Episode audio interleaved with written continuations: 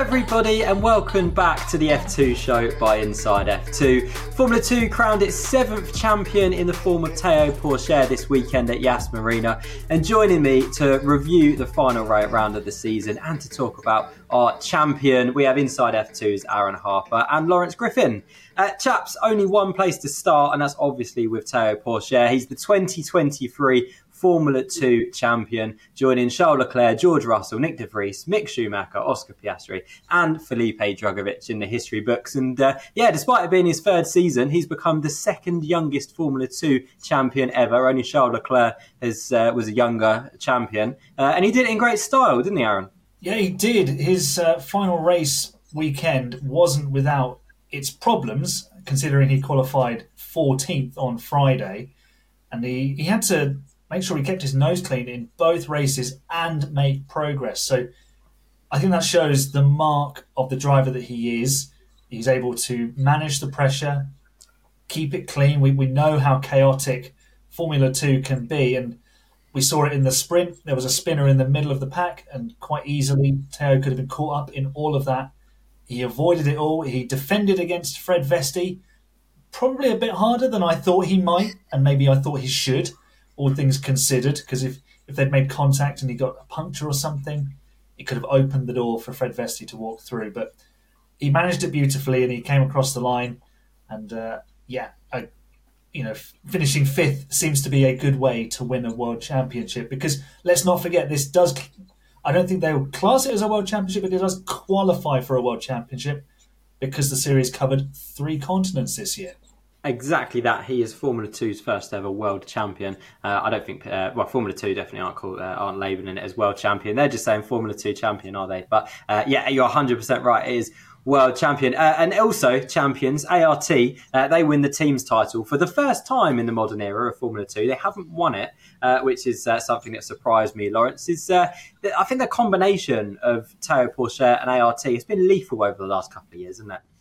Yeah, it, absolutely has, and you, you've seen him come in as a very young driver, even you know having a relationship with ART from Formula Three, and then building on that through F two. He's been with them for three seasons, you know, and just going in with that team when you've got such little experience. When he was seventeen, when he joined the series, and was a race winner in his first season, clearly, you know, we've seen in the past. You know, just look at how Drugovich performed in an MP last year. When it clicks with a team, it really works, and it clearly clicked with him from the beginning. And I think you would be forgiven after two seasons without winning the title to try and go elsewhere and try it with a different team. He stuck with ART, and and you know, and that's really paid off. And you've seen the team perform to the best as a whole with both drivers this season. We used to talk about the curse of the of the second seat in ART, which is no longer the case with Victor Martins. What an unbelievable season he's had. Absolutely blistering pace at, at times this year. And,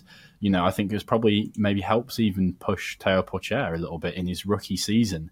So a really good year all round for ART. And with those two drivers, it's no surprise to see them winning the team title. Completely agree with you, Lawrence. I think uh, it's been the, the, strongest driver pairing, obviously, uh, on the grid this season. Uh, Victor Martins has really come into his own in the second half of the season. Victor Martins actually outscored Teo Pourchaire if the championship started in Spielberg.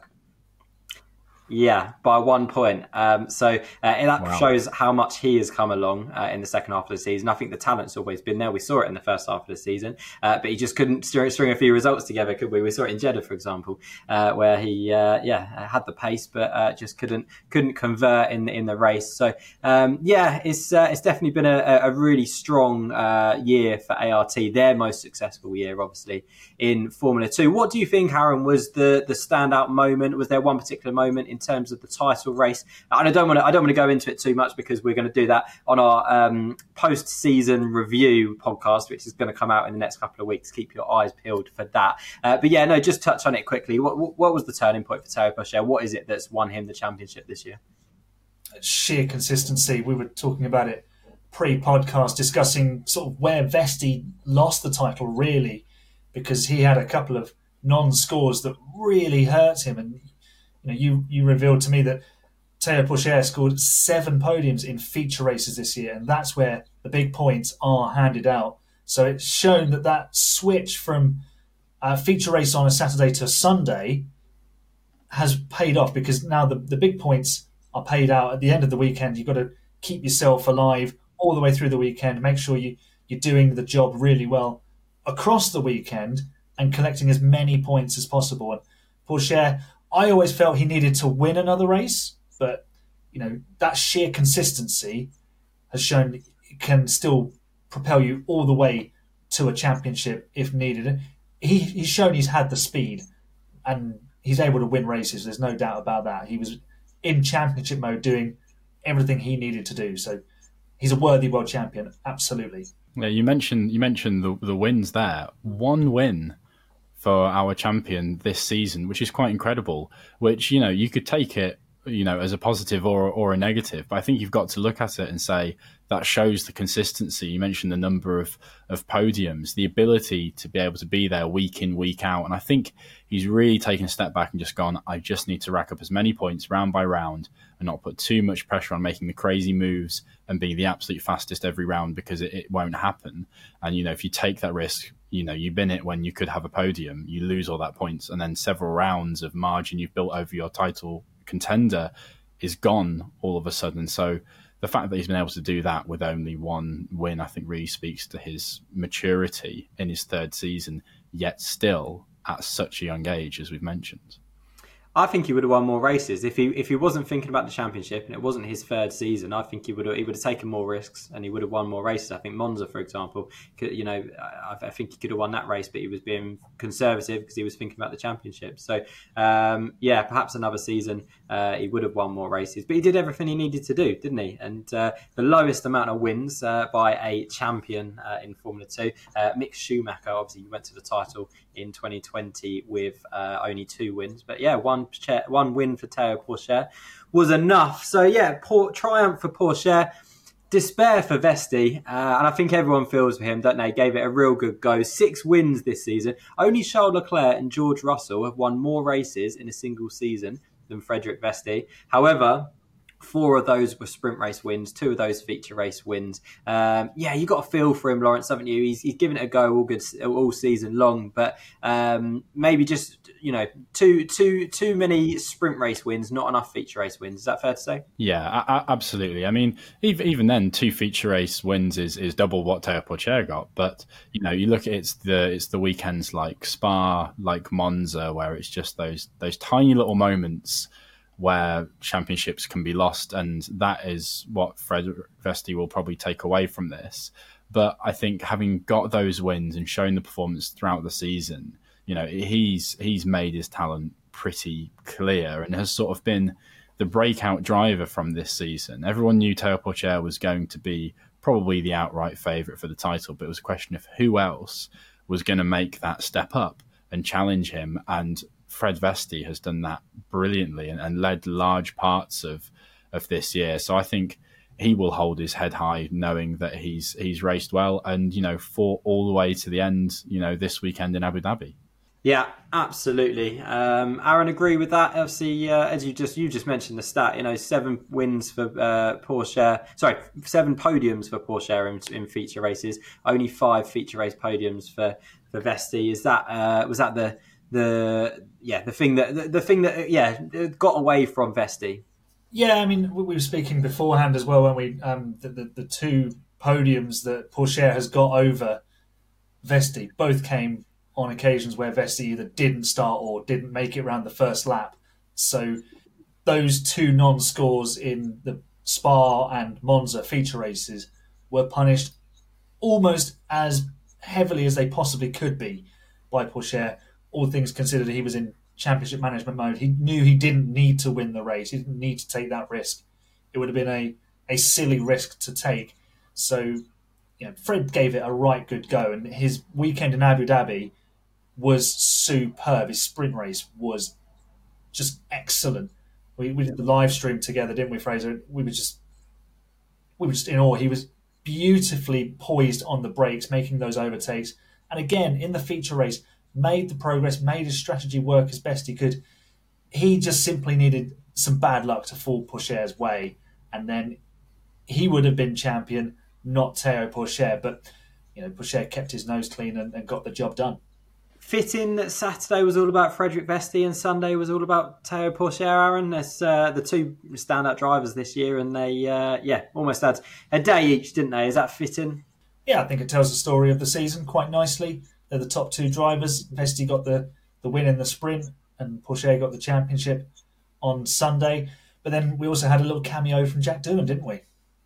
We did. We're going to get onto that very shortly. Um, yeah, obviously Frederik Vesti, um, yeah, leaves leaves the series with the joint most uh, ever uh, F2 sprint race victories uh, with uh, Liam Lawson and Luca Ghiotto, five sprint race victories, uh, and also it leaves with the most number of sprint race victories in a single season as well, which equals Liam Lawson in 2020. So he has certainly left his mark on the series. Uh, by the way, I forgot to say, Frederik Vesti and Zane Maloney last lap incident your thoughts on that, uh, Aaron? I will come to you first. What were your thoughts on that one?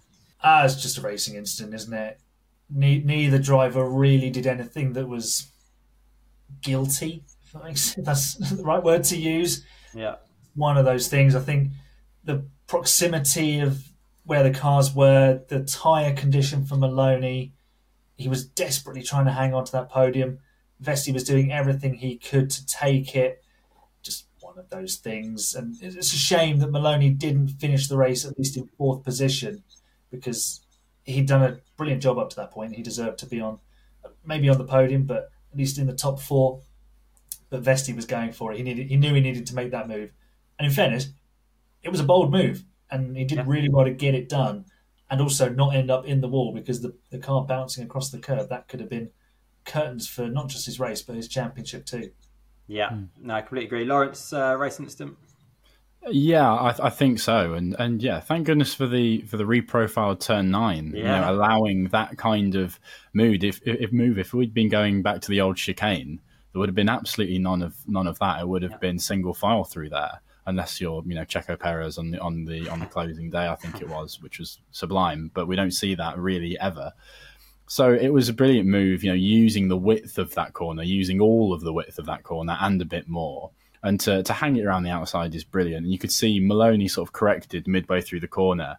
And Vesti kept his foot in it, knowing that the space was going to squeeze, and he, he, trusted he trusted Maloney that wasn't going to deliberately force him out. Maloney sliding wide, they they touch, they make the slightest touch, and obviously it looks dramatic because of the way that Vesti catches the curb. I think he was definitely entitled to room. Was Vesti? It, there was nothing in it from from Maloney. I think if Vesti had retired and Maloney had continued on, that maybe wouldn't have been a racing incident. It's easy to say racing incident when Vesti was able to continue. I don't know what the result would have been, but yeah, there's two drivers using you know every millimeter of space and just with you know no grip on the last lap, sliding slightly wide. You know the faintest touch sends someone spinning around. You'd hate to start penalising those kinds of incidents because that sort of close racing is is what we love to see most of all, and it's just glad that you know Maloney sort of spinning around and lying there in the middle of the circuit, you know, was was safe and there was no further incident there. So yeah, a, a great one to watch, and what a dramatic climax to the to the weekend. It's a good point you make on the um, the no penalties because if the FIA start to over-regulate it, the drivers just won't go for the moves, and we won't get that exciting racing. So I think that's a really good point. Yeah, definitely. I think, uh, yeah, no, I agree with you boys on that one. Um, should we talk about our feature race winner, Jack Doohan? Uh, a dominant victory, wasn't it? Snatches third in the Drivers' Championship away from Ayumu Iwasa in the final race of the season as well. And uh, yeah, again, another one who bows out of the series on a high, Lawrence. Yeah, absolutely. And, you know, the biggest compliment that I can give to to Jack Doohan is that I can't remember exactly what he did in this race because he was just out there. He was he was sublime, managed the pace, managed the tires really really well, and he just looked comfortable. He looked like the fastest guy out there. He absolutely nailed qualifying, and it's another strong weekend. And when Jack Doohan is at his best, he does this. He blows everybody else away, and that talent that he has is clear. You know, we still don't know what was going on for him at the start of the year. He had a, a, really tough few races. I would love to know the stats of you know what the championship order would be if he started it halfway through the season because I bet Jack Doohan would be winning this title if it started midway through. I'm, I'm guessing, Fraser, you're gonna are you gonna tell me? I can tell you. Do you want to know? I can tell I, you. I do want to know. Go right ahead. If the season started in Austria, Spielberg, halfway through the season, Um, well, if the yeah, if the championship started then and went all the way through to Abu Dhabi, Jack Doohan would have been the champion. Absolutely. Jack Doohan, 126 points. Victor Martins, 105 points. Teo Pourchaire, 104 points. That's where I said earlier. Victor Martins uh, beat Teo Pourchaire by a point in the second half of the season. Uh, Ayumu Iwasa, 86 points. And Frederik Vesti, only 82 points in the second half of the season. So Jack Doohan would have been comfortably um, wow. the, the champion for this season. Out, outscored Vesti by 43 points in the yeah. second half of the season. That is that is massive. It is. absolutely and, massive. And as you say, like you know, uh, we don't know what was happening in the early part of the season. Qualifying was just a real issue for him in the in the in the, in the early part of the season, wasn't it? And it was ruining his weekend. But um, yeah, it's uh, if the pace was clearly there, wasn't it? Once they worked out what that issue was, whatever it was, I don't think we'll ever find out, to be honest with you. Um, but um, yeah, um, it, the, the, pace was clearly there, and Jack Doohan clearly has the talent. To, uh, it's what what could have been for him, isn't it? Yeah, there's a, there's a, there's a there's a raw talent to this to this driver. You know, you look at last season when he jumped in the car, and and well, it's even before last, even in Abu in Abu Dhabi, he went and qualified on the first row in his first session, and then then came back in the, you know in the first in the first full season and did the same. And you know, this weekend we saw you know the likes of perhaps Ollie Bearman struggling from going from FP one into into qualifying um, and you know making that quick switch between cars. You know, Jack Doohan jumped straight out of an Alpine and pretty much ran to his car, got in it, and put it on pole. You know, and that that is something that you can't do without just that natural talent and and ability. And so, yeah, I think he's he, he's been unfortunate, um, and it's nice to see that you know Alpine's faith in his, him has remained, and you know he will be probably at the front of a, a, the queue for for an Alpine seat when it does eventually open up, if it does. And you know, we've seen how little movement there is in the F1 driver market. It is frustrating to see these these amazing F2 drivers with nowhere to go almost. And, and Jack Doohan is absolutely one of those where you just wish he had that chance to move up. Do you think it helped that his cars looked the same? The fact that he went from the F1 Alpine car to an F2 car that just looked like a smaller version of an F1 Alpine car. Ah. That, that, must that must have done it. it must have been a yeah. placebo. Well, just like the blue car that I drove a moment ago is is rapid, so this one can can do the same. Maybe it just unlocked something. It was the livery. That was what Ollie Bearman's issue was. He went from the Haas livery to the Prema. That makes so much sense. Yeah. You're going to have to look at all of the FP1 outings and all the liveries and see if that, that holds true fascinating insights you get from our uh, well-respected Formula Two journalists on this podcast, isn't it? Yeah, shall we move on from talking about uh, liveries and uh, yeah, God knows what else? Um, so we, I'll tell you what, let, us talk, let's talk about. We're talking about the FP1 uh, outing, so let's talk about them. Ollie Bearman obviously struggled uh, moving from or adapting from Formula One machinery to, to Formula Two. Uh, Jack Doohan obviously didn't. Uh, what did what did you make of those um, those drivers who did get a run out in uh, in FP1, Aaron, and who who's who impressed you the most?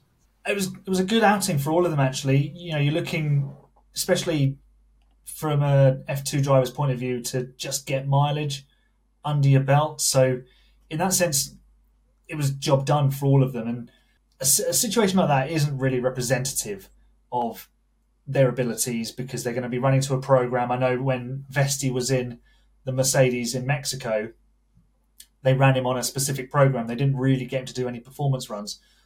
Although in the same weekend we saw Ollie Bearman going through the S's basically sideways. So it depends what the teams want them to do, and it's it's all just about getting that mileage under your belt. But of course, they've got to try and show their raw speed. Although in an FP1, we don't really see the opportunity to show raw speed. They don't want the cars smeared across the barriers like Carlos Sainz was in FP2. So it's a balancing act. You want to show as much as you can do, but you don't want to. You won't be given too much free reign. So I know, I know I've avoided the question of who impressed the most but I'm just trying to sort of frame it in a can't really judge too much there. Yeah, absolutely. And you, you look at, you know, I think, I believe Ollie Bearman was actually slowest in FP1. You know, the Haas hasn't been that competitive for starters, but you, you, can't you can't really judge the times by by the run time. You can often dr- judge it by what the teams say afterwards in terms of how maturely the drivers approached it, how well they've they've gelled with the team And you know, Ollie Bearman's I think that's his second FP1 outing. I think he got one in in Silverstone as well.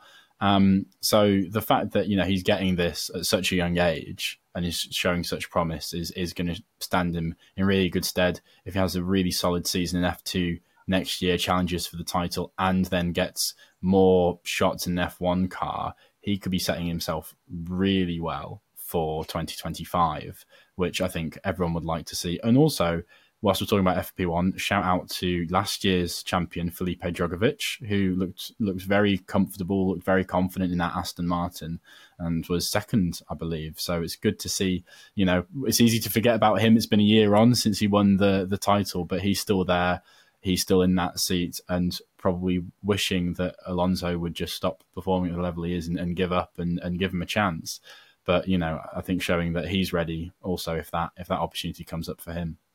I, I loved how the Formula Two uh, social pages were, um, yeah, including uh, Felipe Drugovich. It was drivers past, present, and future, wasn't it? So you had obviously the seven drivers or the six drivers who are, are present Formula Two drivers, but you also had uh, past uh, Formula Two drivers, uh, Felipe Drugovich and Pato O'Ward, who did one round, by the way, who they claimed for that, uh, and then future driver Zak O'Sullivan, who still hasn't driven an F2 car, but the F2 uh, page. I, I, thoroughly enjoyed that. Very good, very good. Um, you said you said there, Lawrence, um, you, you, you, can't judge. I was completely judging Ollie Bearman, by by the way, completely washed. Absolutely, but he finished bottom of FP1, completely washed. How dare you say that? I'm joking, of course. Ollie Bearman, what a talent, and uh, yeah. And why, why, do you think he? Why do you think he struggled adapting, Lawrence? Why? Why do some drivers struggle and some drivers don't? Jack Doohan obviously didn't struggle. Ollie Bearman did. What? What? Why is that? Well, I mean, everyone talks about the the step up from F2 to F1 being the the biggest sort of at any stage of these drivers' careers, apart from when they go from karts into proper racing cars. You know, just the performance of an F1 car is so, so different. You know, Bearman hasn't had much time in F1 car, and that has been a really important weekend for him from that perspective. He knew that there was nothing really on the table in the championship for him, so he's probably focused more on that than the F2 running almost because that's that's what's going to be more important to him in his career. He's going to get a chance to come back in F2 next year and, and perform. So he's probably focused on that and then maybe just been slightly rusty getting back into the F1 into the F2 car. You know, this is still his rookie year. So for someone at such a young age with minimal experience of both F1 and F2 to go from one to the other so easily. It's difficult, and it's just you know these are fundamentally different cars and different driving styles. You don't know how much Bearman's having to rewire his brain to get the most out of that Haas, and then jump into his F two car. You know, Doohan might be somebody who, because of his particular style, because of the way that the Alpine set up, drives in a relatively similar manner between the two and makes it easier to make that change. You know, it, it's it's it's so hard to to judge without knowing. But I definitely think you shouldn't um, if you're if you're trying to assess Bearman's quality, you don't judge it by by this weekend. Look at you know. Baku qualifying with bent steering, for example, you know um, the the guy's got talent, and uh, and that can't be forgotten. Aaron, have you recovered from my comment yet, or are you still got a tear in your eye for that? No, I'm good. I'm just going to say, don't judge the bear by the Haas. Ah, very good, very good.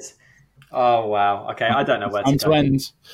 Yeah, I don't know where to go from there. Um, should we uh, rookie roundup? Should we? Uh, should we round up our rookies? Paul Aron and Franco Colapinto obviously made their debuts this weekend. Uh, lots of learning, Aaron. I imagine from uh, lots of learning to take away uh, to build for next season, right?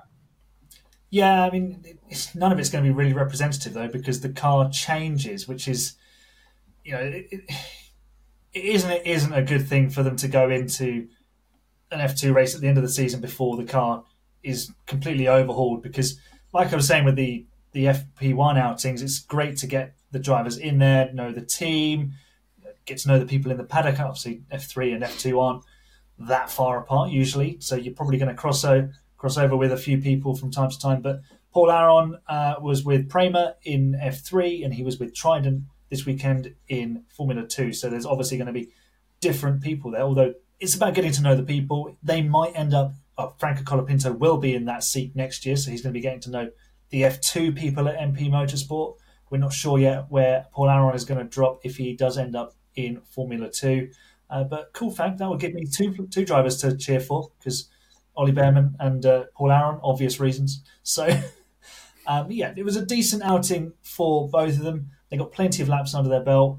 Uh, a shame that Colapinto didn't reach the flag in the feature race, but he, he'd done a really good job actually. Kept it out of the wall. There was no real incidents.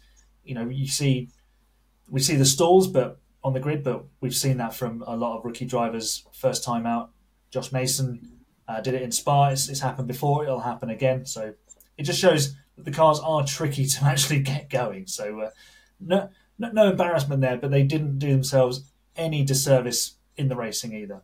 Absolutely. Um, you said, you, you, know, we obviously Colapinto confirmed MP. Uh, Paul Aron, we're not sure where he's going to be. Um, we uh, obviously had uh, Michael McClure, um, Formula Two commentator, inside sorry, commentator, Formula Two uh, journalist, uh, and inside F2's uh, yeah journalist. He was trackside this weekend in Abu Dhabi. Um, and uh, shall I read out his uh, his? I think I think this is pretty much confirmed for 2024 in terms of the lineups. do you want to know where Paul Aron, He's got Paul Aron down to be, Aaron.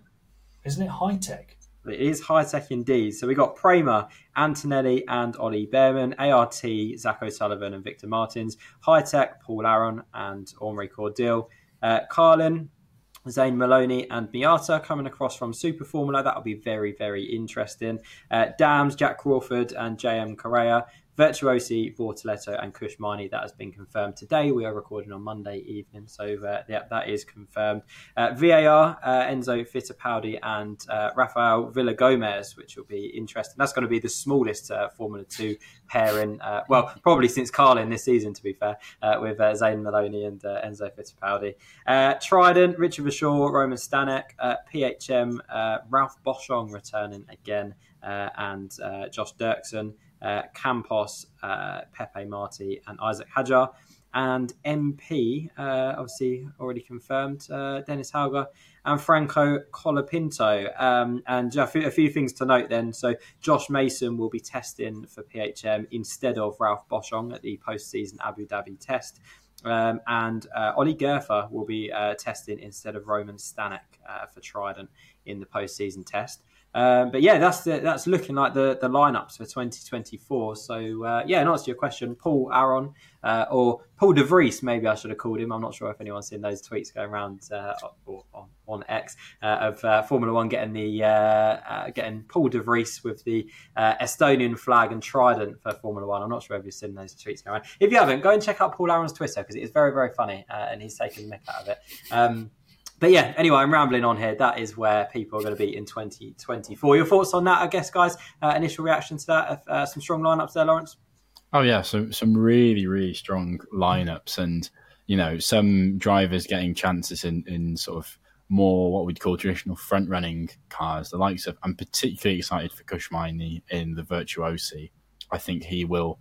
I think he's might he might have gone slightly under the radar this season with how he's driven. I think he will really impress next year, and obviously Prema will be will be one to watch. You know, especially with with Kimi Antonelli coming into that team. I think everybody in, in motorsport is waiting to see what you know this sort of young prodigy that is Kimi Antonelli can can deliver in an F two car after making that that leap up up the order. You know, skipping Formula Three. You know, there's not many drivers that that you know that junior developments. Obviously, he's part of the Mercedes junior team. There's not many that will see their drivers move up like that. Obviously, Max Verstappen is is the last one to have done that successfully. So that that bodes well for him if he's if he's walking in his shoes. A few uh, a few rumours starting to circulate as well that if uh, Kimi Antonelli has a good season, maybe finishes top three in Formula Two, he could be in with a shout at the Williams seat in 2025. Apparently, Toto Wolff is lining that up with James Vowles. Um, yeah, no, Antonelli's going to be an interesting one for, for next season in the Aaron yeah, I'm just pleased that I got that little punt right on our um, pre- uh, predictions uh, show for the grid. Uh, I think we got one each by the end of all of that, didn't we? So yeah, the less, the less said about that, the better. I think. Um, although I dare say we're going to say more about it quite soon. Probably. Yeah, I think we should delete that video from our from us from our YouTube channel. To be honest with you, yeah, so, uh, yeah. Mm. Unli- unlist it right now. Yeah, absolutely. Chap, shall we uh, shall we have a look at the final team standings or final standings of the season before we go? Teo Pourchaire is our 2023 champion, winning the series by 11 points in the end from Frederik Vesti. Jack Doohan sneaked into the top three of the standings at the very last moment after winning the feature race at Yas Marina. He moved above Ayumu Iwasa. Victor Martins ended the season as top rookie, finishing 20 points ahead of Prema's Ollie Bearman. Enzo Fittipaldi, Dennis Hauger, Richard Verschoor, and Zane Maloney round out the top 10. And the team standings ART win their first team's title in the modern era of Formula 2, holding off the mighty Prema after a season long battle. Rodin Carlin were the best of the rest, ahead of Dams and Virtuosi, who managed to beat MP Motorsport to a top five finish on the final day of the season. VAR recorded their best Formula 2 finish with a seventh place finish in the end. Hitech, Campos, and Trident round out the top 10 and PHM were the only team not to win a race, and incidentally, not the only team not to score a point all season long either. I'm sure there'll be lots of learnings for them next season. Okay, that's all we got time for today, but it's not the last time you'll be hearing from us this season. As I said earlier, we've got a pre a post season review podcast coming your way over the next couple of weeks. So keep your eyes peeled for that. Make sure you're subscribed, make sure you've got notifications on on our YouTube channel, on Spotify, wherever you listen to your podcast uh, and you will get that notification and get involved in the conversation as well on our social media channels on Twitter or X, whatever you want to call it, on Instagram, on TikTok. Get involved in the conversation. But from me, Fraser Ford, and all of us here at Inside F2, we'll see you next time.